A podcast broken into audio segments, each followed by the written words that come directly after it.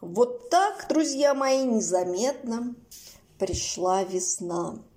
Хотя, может быть, сейчас она еще не очень похожа на весну, ибо минус три, минус пять, метель, снежные сугробы.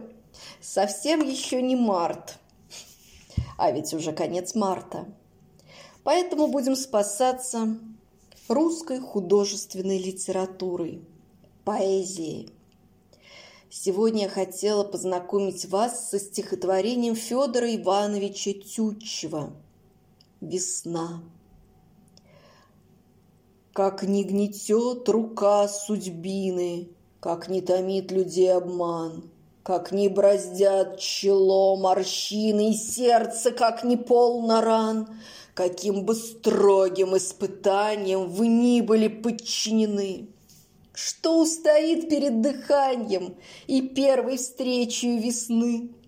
Весна. Она о вас не знает, о вас, о горе и о зле. Бессмертием взор ее сияет, и не морщины на челе.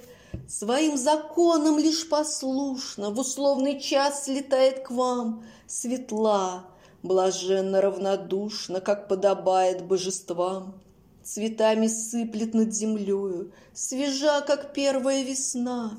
Была ли другая перед нею, о том не ведает она.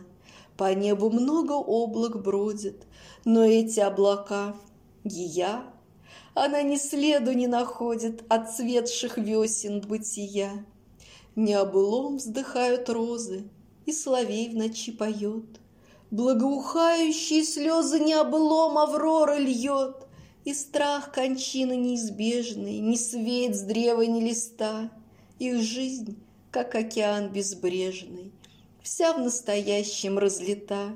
Играй, жертва жизни частной, Придишь, отвергни чувств обман И ринься, бодрый, самовластный, Всей животворный океан, Приди, струей его эфирной, Омой страдальческую грудь, и жизни, божеско всемирный, хотя на миг причастен будь. Мне кажется, в самую точку слова. Просто чудеса. Чудеса, передающиеся с помощью слов. Спасибо, Федор Иванович.